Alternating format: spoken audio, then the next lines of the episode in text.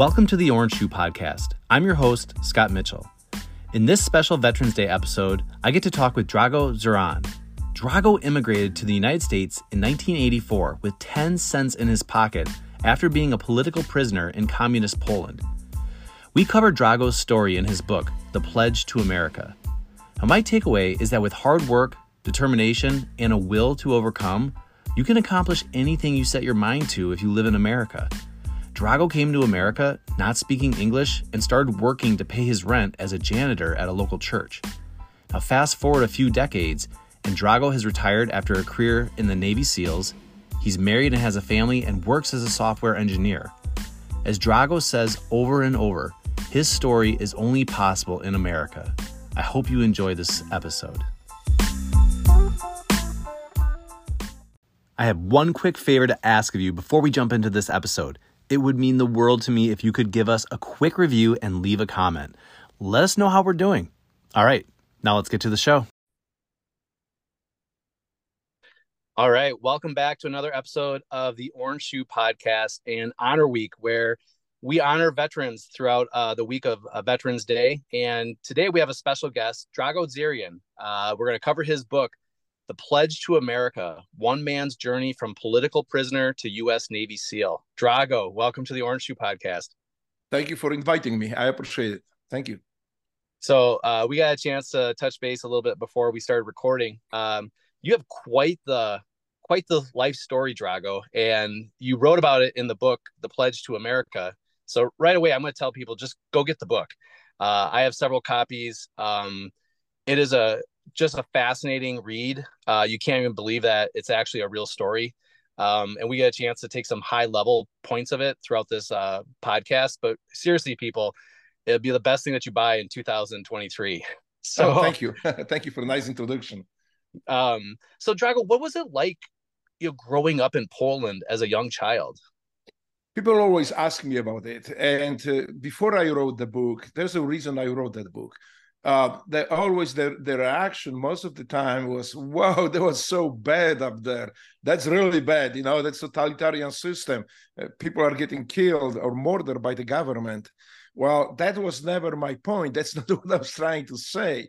I was trying to put a little bit perspective how great America is, how great we have in this awesome country, exceptional country. But people focus already on that bad side, uh, bad, bad, bad the, the, those bad countries. So I say I need to just get it straight uh, once and for, for all. So I did wrote the book. I want this book when people read it to use as a lens, as a prism. So where America, the really America is, because what I noticed how great America is, how fantastic and how unique America is. But because but I noticed too that it is so natural for Americans to be good, to be uh, uh, good to each other, to be good citizens, that they don't see it. For them, it's like this is the way we are in America. Why are helping these people? Why like I was beneficiary of this. I was being helped by Americans when I came to America. And so the question was always like, why you do that? It's just that it costs you money, costs you effort, and you still do it. Yes, because we're Americans. This this is normal. This is how we are. So for people here, it is so transparent to be good that they just don't pay attention. There's somebody from outside need to step in and say, "Wow, that's a really awesome nation. Those are really awesome people." In this awesome, unique country. So my perspective is a little bit different than most of the people here because very often they don't see that goodness transpiring from America. They just see their normal lives because this is the way they are. They were brought up being good people on in values, uh, the moral values that are so good that they don't see nothing unnatural about it unless somebody comes from outside and take a look at it and and see the goodness the the, the greatness of america. So that's the book. Mm-hmm. well and like you you talk about you know um you know one man's journey from political prisoner to us navy seal. So you had to eventually leave poland just for your own safety correct? Yes that's correct. Um, after uh, i was sentenced to three years of prison time uh, after uh, printing a bulletin, little newspapers uh, exposing communist party, exposing what is happening at the time in Poland. And it was martial law was just imposed at that time because communists were losing control. Uh, I'm saying communist, but it was socialist state. Let me make a little bit uh, uh, step aside a little bit and uh, make a little bit digression here. None of these countries, uh, Poland, East Germany, Czechoslovakia, none of these countries behind Iron Curtain, including Soviet Union, were ever communist countries. We refer to them this way. Uh, and I catch myself sometimes saying the same thing but uh, uh, in reality, they were all socialist states. So the socialism is not, and I hear it often, well, socialism is good because it builds you schools, the socialism uh, pays for police, firefighters, first responders, builds roads. Well, if this is your definition of socialism, then Morocco, Saudi Arabia, Pakistan should also be socialist state by that definition. We know they are not. So now socialism, whether it is Adolf Hitler socialism, uh, uh, uh, national socialism, whether it is democratic socialism like it was in Poland, that was that was being built by people like my father, hardcore communists, or whether it is Joseph Stalin socialism, they all have many things in common, like political oppression, uh, censorship, very hardcore censorship, uh, political prisoners, political assassinations. Those are the hallmark of socialism, and socialism is a great tool, great uh, uh, mechanism to subdue society to basically slave uh, people. And you were able to, socialism. and I was able to. Well, I was able. I was trying to. I stood up to it with mm-hmm. I, my friends, uh, most of the people in Poland stood up against socialism, and most of the, many of them end up in prison, like myself. Uh, so eventually, I was released from prison after John Paul II came to Poland second time, and he demanded release of political prisoners. They released us, but then the the dangerous part started because in Poland in 1940s, 50s, people used to disappear. Those people who oppose socialism, who oppose the ideology, they tend to disappear or end up in prison or fabricated charges. So I was not far away from these times to when martial law was instilled, imposed in Poland in 1981. So after that, after I left prison, yeah, I, I, I felt I, it was a very dangerous place to stay, especially for people like me who were already on the radar of communists and socialists. So I went to U.S. Embassy and asked for help.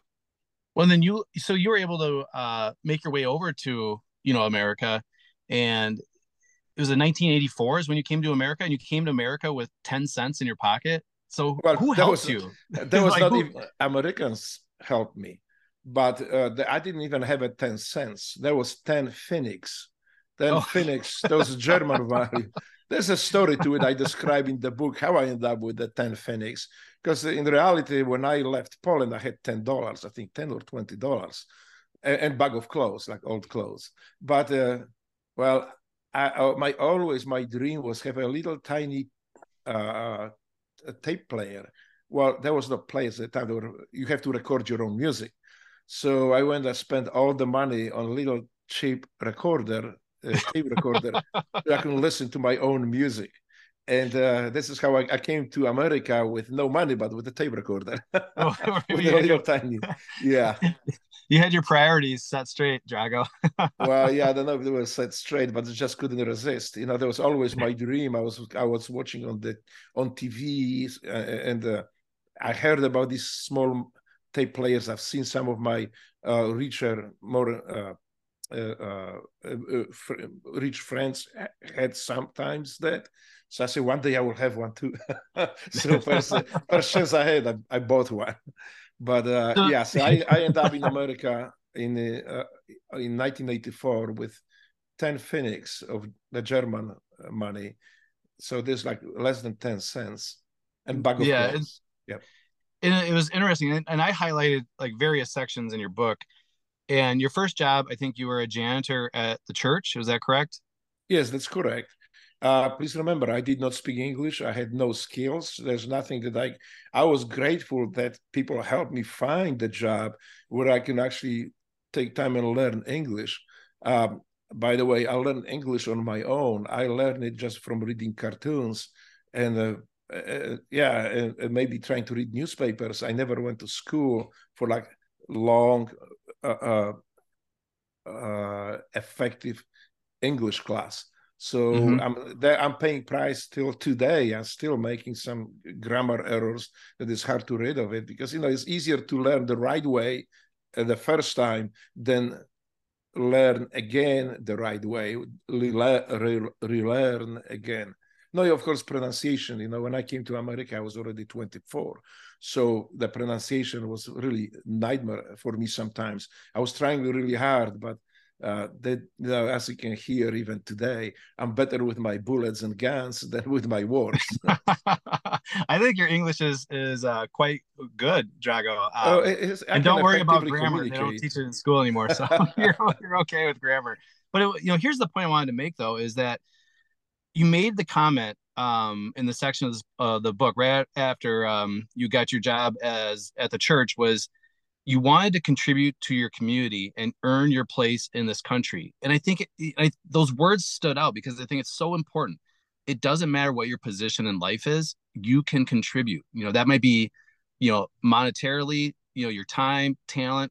We all have something that we can contribute to strengthen. Or be a good citizen. Yes. Yeah. Yes. Absolutely. So, so I, go ahead. Oh, um, so you talk about the proudest moment in your life occurring in 1991. So what was that moment, Drago? I became U.S. citizen. I became American, and please remember that at that time there was not easy task because I had to learn the American history. I, I had to learn how the society works, how to vote. There's many things that they had to learn, and English. I, I, my biggest fear was English because I was still not very proficient with it, but I was trying very hard. I, I spent a lot of time studying the books I needed for citizenship, and eventually, yes, I became U.S. citizen. Uh, I became American. Basically, you Americans, fellow Americans, bestow on me. I think that, that something the America, the, the the most America can grant its own uh, citizenship, its American citizenship that's something that uh, even today resonates in my heart when I think about this day. When I, uh, I I'm still get sometimes tears in my eyes when I think about it. Yeah. And and after you earned your citizenship, you said uh, from the book, I felt it was my moral obligation to support my new country in any way that I could. I wasn't yes, rich yes. enough to create new jobs for my fellow less fortunate American friends, but I could fight for them and for my new adopted country, the people in the country that gave me freedom. So True. that enters uh, the Navy. yes. And please remember, especially at that time, uh, America was fighting First Persian War, mm-hmm. in first in First Persian War. So for me, I felt like this is my moral obligation to join the effort and fight for my country, fight for America. So this is why I volunteer to join Navy. I never uh, thought to uh, spend 20 years in military. Uh, my idea was I will fight the war. After war is over, America is safe. I come back and resume my normal life that was already great at the time. And uh, God, I never even thought about Navy SEALs. That was not never my. I didn't even know what it was at the beginning. So that was kind of uh, it. Just as the events unfolded, I was being drawn more and more, and eventually I did end up within the Navy SEAL. And, and at what age did you enter the Navy SEALs? Because you weren't. I mean, the typical age range. oh, no, no, I was like four or five years past the limit. But I think because I was doing so well in boot camp, then mm-hmm. I went to A school, the trade Navy trade school, that I also did very well. From boot camp, I graduated as the number one recruit. And then in the A school later, the parachute rigging school, I graduated in the top of my class. So I hope it helped uh, me get that waiver, the age waiver, uh, and yes, I I joined BUD/S when I was 32 years old. 33? 33, yes. So not a lot of 33 year olds joining BUD/S class. this day and age, is there? No, there is very few. There are some, a few people maybe older than I am, but I don't know who made it. Uh, yeah, I, I, I don't know. I'll have to, I'll have to dig in and fact check that. But um, but you made it through, and you earned your trident. And after your ceremony, you reflected, and this is coming from the book. Only in America is it possible to come without even knowing the language and carry only a bag of clothes and still succeed through hard work and determination. As much as I was proud of my sealed trident, there was even a greater honor that was bestowed on me before. It was American citizenship. True. This is why you don't see me wearing uh, now. I would say when I retired, I don't wear trident on my uh, in my on my uh, suit or on my clothes. I wear American flag, and it's nothing wrong for people who earn the trident to wear it. Many people do, and I respect that. For me, I just don't want the American flag to be next to something that American flags encompasses everything that is good. It also encompasses a trident, the Navy SEAL trident. For me, it's good enough and uh, to to be honored to be able to wear this flag on, on, on, myself. So that's that's the biggest honor, too. No, I think um, it, it, just really stuck out in the book. Uh, and like I said, I, I I dove into this book a couple times and I've listened to your story on several other podcasts and it was just a, a, real joy to be able to actually read your book and highlight and reread those highlights. So you had five deployments overseas and for a while the Navy kind of forgot where you were, right? Well, you... I don't know, not really forgot. It was just when I deployed. So that was deployment, my first deployment. Uh, I was with my SEAL platoon working in South America, Central America, and then the call came in that I need to move, I need to fly to Baghdad and help coordinate uh, uh, the activities and and work with Polish special forces, since I speak Polish. So uh, the idea was because we do six months deployments. So after three months in South America, I will go for three months to Baghdad, help that co- start the coordination and, and the cooperation, and then come back, join another platoon, and just start another cycle. Well, it didn't happen because uh, three months later, I expect the call from the command. It never came. I never ask. So, so it just that, turned into four months, five months, six months, seven months. I enjoyed it. I mean, I I I was really, I felt like I'm really belonged there in the war. And uh, I remember Rob O'Neill, my one of my best friends. Uh, I used to call him, say, "Hey, I'm like second month in Iraq. I'm doing good. Just tell my command I'm doing good." So he we, we, once once every while I reported to him, let him know that I'm there. And he said, "Yeah, no, I will tell them." But then, like four months passed, nobody called me. I said, "Hey, Rob, I'm still here, but don't tell anybody. no, say nothing." so yeah, I, I stayed there. And after like so for me it was almost year deployment being away from home and my night vision goggles broke so i need to call for a new one and uh, this is when they realized hey i'm still there so yeah i had to come back so i came back but then another seal platoon was going out into same in the same uh, place where polish grom was operating there and they asked me if i can at least start that cooperation with them. They that was the first, their first deployment in, into combat. It was the first deployment where they worked with uh, Polish special forces. So that couple of weeks started into four months, and just four months later, I got the call. Hey, you need to come back. We are deploying in a couple months. So, and then I deploy again uh, with my. so that kind of unusual story. and well, in in in your role in the teams, if I remember correctly, you're a breacher. Is that right? yes, that's my expertise. That's where uh, I think I'm known most for the breaching and the breaching charges that I uh, eventually created to help us operate in Iraq in an environment that women, children are on target, and we need to get there and we need to grab the or kill the bad guys. And and you kind of, um, I mean, you took such copious notes of you know each breach that yes they they use that in training now so they can use less forceful entries and you know so if there's civilians inside sure. they're not injured so yes you, i mean I really know, yeah, I don't know how they use it or what they use it because I'm already out of SEAL teams.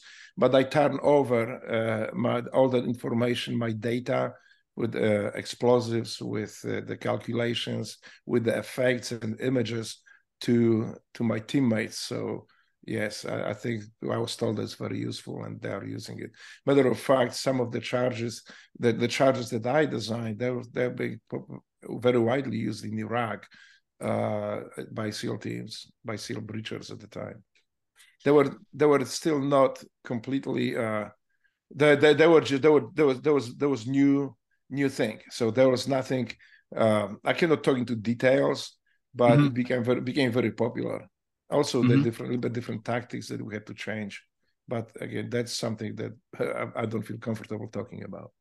Nope, nope, absolutely. Well, you finally get to come home in a section yes. called Homecoming. Mm-hmm. And I'm mm-hmm. just going to turn back to the book. So, after many years as a Navy SEAL, I realized that I was finally at a point in my life where I could begin thinking about meeting someone, getting married, and raising a family.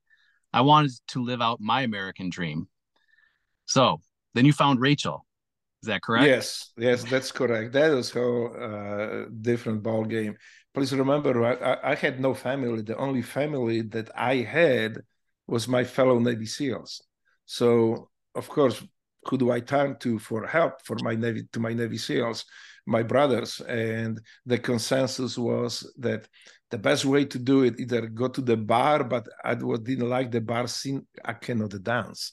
So I, was, I was advised to go online and pick something there. So I had a couple encounters that really scared the hell out of me and uh, so, online uh, online dating?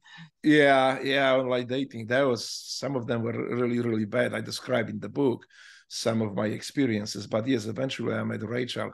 But no, so now she's like academy air force graduate. She was very well educated very well very uh, very even kill beautiful girl. And I, I just fell in love with her. And but the, my problem was english again. So I didn't want to turn her away from me by writing a title like I be what I be, no, I is what I is. I was trying to be uh, to look more civilized. So I asked my friends to help me write love letters to her. So whenever she wrote a letter, I was I was catching one of the team guys say, "Hey, can you write the response to it?" so so they and it worked. She was very impressed. Uh, I think with my English, with my, uh, uh, you know, uh, being so r- rounded up, and uh, but eventually, even my brothers got tired of it. Say, look, now we wrote you so many of those love letters that you can copy and paste. You can make any letter out of it. You know, just copy right words into it. Uh, well, but they say, well, we're standing by. If something wrong happens, we help you. Well, I did, and her her profile disappeared. So I was like, yeah, I was in despair. I was like, what happened? And uh, I brought the letter that I ginned up, and the, the guys look at it. It's like, dude, not good. It's really not good. So well, we can write you another one, but how if she's gone, what are you gonna do? So I say, I don't know. I was really, really sad.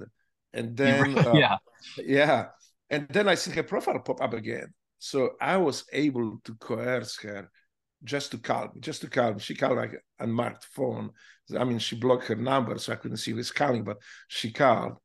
Uh, and, and what her words were like, "Oh wow, so you are not on drugs or drunk, you just don't speak English." I was like, "Yes, yes, exactly." And so we start talking. So what I found out later that she thought, and her friends, her friends advised her too that I must be not right. Maybe I'm just on drugs. So I, I cannot even speak English. Well, I couldn't, but but after that letter, she decided to just cut me out, and then uh, so she closed her profile. And that the only reason we are together today, and the only reason she opened back because she opened back back her account is because American Singles, the website, they felt so sorry for her experience with me that they gave her like 33 days, they 30 days of free membership. So this is how she came up. if they did, it was like we wouldn't be together. But yeah, we are. We have beautiful children now, and we are doing extremely well. Well, no, that's uh, I'm super happy for you, Drago. So, I mean, you obviously made an impression on her that she was willing to fly across the country to meet you in the San Diego airport. Yes. I'm gonna I'm gonna turn back to the book. So Rachel looked at me with a twinkle in her eye and she replied, Thomas, it is nice to meet you, but I didn't fly all the way across the United States to shake your hand. Give me a hug. Yeah, and I gave her real Drago's hug, but that was Drago hug. yeah, uh, well, you know, I was scared. I was really mm-hmm. scared. I was scared more than some of the combat missions I did in Iraq because that was my whole future. That was my everything, and, and I was so afraid to lose it. So I uh, so I was trying to be gentleman, you know, like I was, I was very stiff. I stick my hand out, say, "Hi, I am Thomas," and then she shook my hand and said, "Hey, give me a hug." I didn't try to fly two thousand miles just to shake your hand, but you know, I it's not over yet because I was so nervous. Um, I had the flowers, but after my previous experiences with dating uh, on online, I hid that flower in the jeep. I didn't think much about it. So uh, I say like, okay, I, I, came back with swim buddy. I came back with uh, my wingman, Air Force would call it, but my swim buddy, and from another SEAL. And I say like, look, if she is really lying to me, if she is not what she presents herself, I need to bail. I need you to bail me out. So I would just disappear. Just tell her I went to war or whatever. Uh, well, so we are both waiting, anxious, and we see her in San Diego down uh, on the escalator going down. And this uh, friend of mine looked at me and said, "Like, dude, did you rob that cradle? She's so much younger than you. How did you pull it off?" I said, "Well." You told me, you guys told me to lie about my age, and then you guys loved the wrote the love letters to her. It worked.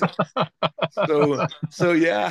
So then, uh, yeah, he said, "Okay, uh, uh, you're good. I'm out. when we went to the jeep, then I was I was so stressed out, so nervous, and so I pull out that flower. I walk around my jeep because she was on the passenger side, and that flowers, those roses were still wrapped in the like gray paper. Mm-hmm. They were, uh, and I just grabbed it. So when I hand it to her, I hand it upside down, so only those twigs were twigs were sticking out, and I gave it to her because you know I was nervous. So she took that flower, she unwrapped it, she flipped it the right way. She grabbed my hand, put my the flower in my hand, said, "Okay, try again, but this time this way." So I said, "Okay," and I did the flowers. on the job learning here. Yeah. Oh yeah. Yeah. That's. Uh, but you know, I'm like she say, I'm consider myself nowadays fully domesticated, and uh, she did it.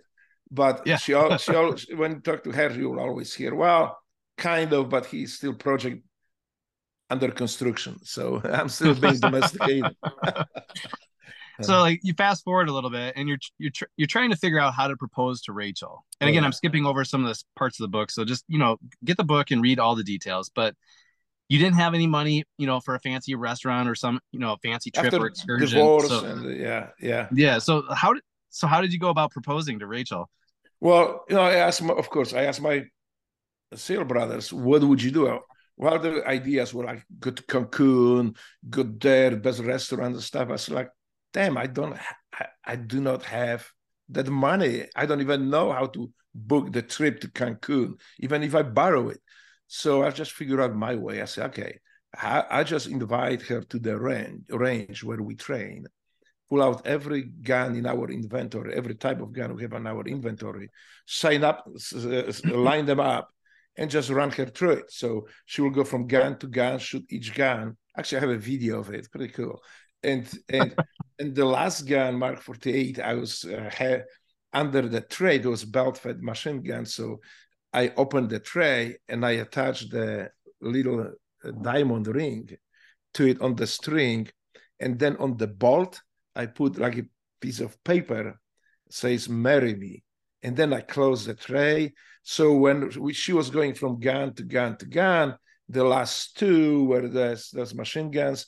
And I because I was afraid that she may just open it up and slam it right back and destroy the whole entire diamond ring that I spent so much money because uh, I put so much effort into finding it that I say, okay, so I put just like a regular machine gun, let her open it up, let her load the the the uh, the, the, the, the ammo, close the tray, and shoot. So when she go to the next one, she'll be more conf- confident. But I also will be waiting there. If she tried to slam it, I just put my hand. But she didn't. she put it up, and the ring popped out. And then uh, she she read the uh, note to marry me. So in the last gun, are supposed to shoot. So she said yes. I put the ring on her hand, but then told her to finish the shooting. So she went back to the gun and shoot, uh, shoot, shoot the ammo. But that was kind of yeah. That that was the, my uh, proposal. I have a, actually pictures and video of it too. I'm going to post it online on my website. Uh, my website is above my uh, the, the dragodzieran.com. Uh, so I don't have a gallery ready. The website is still under construction, but there is a lot more. There is a lot more. Every day I add something. So I will have a blog that I will add things that didn't make to the book. So I think it's going to be pretty interesting. And the and the images from Poland, from communist times, because very interesting thing too. Like in in on my website, you can see that image, that picture, where I'm standing in prison cell, like leaning on one of the bunks. Well, that was taken a year ago when I went to that prison, we were allowed to tour that prison. I was allowed to enter the prison cell where I was actually sitting there under the communist uh, oppression. So, uh, so yeah, that picture is there. So it's pretty interesting. So I, I have more of those. I'm going to start posting on the on my website and we'll post your we'll post your uh, website in our show notes so people can oh, uh, access you. it. Absolutely. Well, your your proposal was way better than mine, Drago. I took my well, wife. everyone is good, you know. Like if I have more money, I'm sure maybe I would do better. But that was just something that I was familiar with. I was good with, and uh, and and and you know I could afford it. So Oh yeah. Well, I took I on my way to uh, propose to my wife. We stopped and got the oil changed, and then they broke the radiator cap on the car, so we had to sit at the Jiffy Lube uh, for a long period of time. But she still said oh, yes. So okay, so so so I don't feel bad about my proposal then. no, your proposal is great. I need to redo my proposal, Drago. uh, yeah. Um. So what is like like what does life look like for you now, present day? I am a software engineer. I work for the uh, one of the nation uh, wide companies, and uh, the, the life is great. I have now 14 years old uh, daughter and 13 years old son. Um, and I love my life. You know, I'm I'm living my American dream. And you know, at the end of your book in the acknowledgement section, you know, I just highlighted the entire acknowledgement section. So I'm just going to read this before we do any closing uh, remarks. Mm-hmm. But it says, and this is all in caps Thank you to America and my fellow American citizens for my freedom. Thank you for giving me the abundance of opportunity to fulfill my dreams. So many kind Americans went out of their way to help me when I arrived in America. Goodness and moral integrity are the foundation upon which America was built, and this is what makes America unique around the world. In America, it is normal to be good, look out for neighbors, and help others who are in need. This is what makes America a light on the hill for others. My chance to live as a free man is only possible because of these ideals for which the founding fathers of America fought for and that have been carried forward to this day by Americans. I owe everything to America and the great people who go out of their way to give a hand up to those in need, doing what they can to help others realize their own American dream. That's true. And you see, this is the goodness that I was telling you earlier that for Americans is so natural, it's basically transparent. There's nothing, and it's no big deal. Well, it is big deal for people like me and uh, yeah, that's true. Everything I owe, I owe to America and American people. My freedom. And you're continuing to serve. You know, you have the Navy SEALs Fund organization that you uh, yes. work and support towards. Can you, can you tell our audience a little bit about that organization? Yes, it is Navy SEALs Fund, F U N D, not foundation, F U N D. It is 501c3 charity Uh, there's no, we don't have paid salaries on board of directors. The the, the sizing, decisive, the deciding vote only Navy SEALs on, from the board of directors have, but we have a support from our uh, ambassadors, from our advisory board of directors that are civilians as well, and uh, I think we are doing a great job. We are very effective. During the COVID, we were one of very few charities that did not scale down. We were still supporting our my community Navy SEALs as we're doing before the COVID, and uh, we do the, still the same thing. Uh, we are we are uh, again 100% of donation goes to the mission because we don't pay ourselves we don't have pension plans we don't have salaries. You know it's nothing wrong with with people having salaries. I guess uh, but just this is just my pride. I would not allow myself my organization to pay ourselves for helping my seal brothers. So continue to serve is uh yes and kind of in your in your dna drago. You you continue to give back. You continue to you know lead from the front. Right. and um you know we just appreciate everything that you've done for the the country the example you've been uh and the you know the shining light for for future citizens in this country. So thank you. Thank you. And the title the pledge to america is i'm i'm better american citizen today than i was yesterday and my pledge is i'll be better american citizen tomorrow than i am today well, I think we should all take that pledge.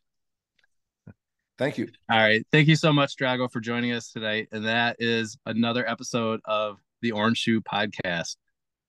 Thank you so much for inviting me. Thanks for tuning in to another episode of the Orange Shoe Podcast. If you enjoyed this episode, it would mean the world to me if you would share this podcast with a friend.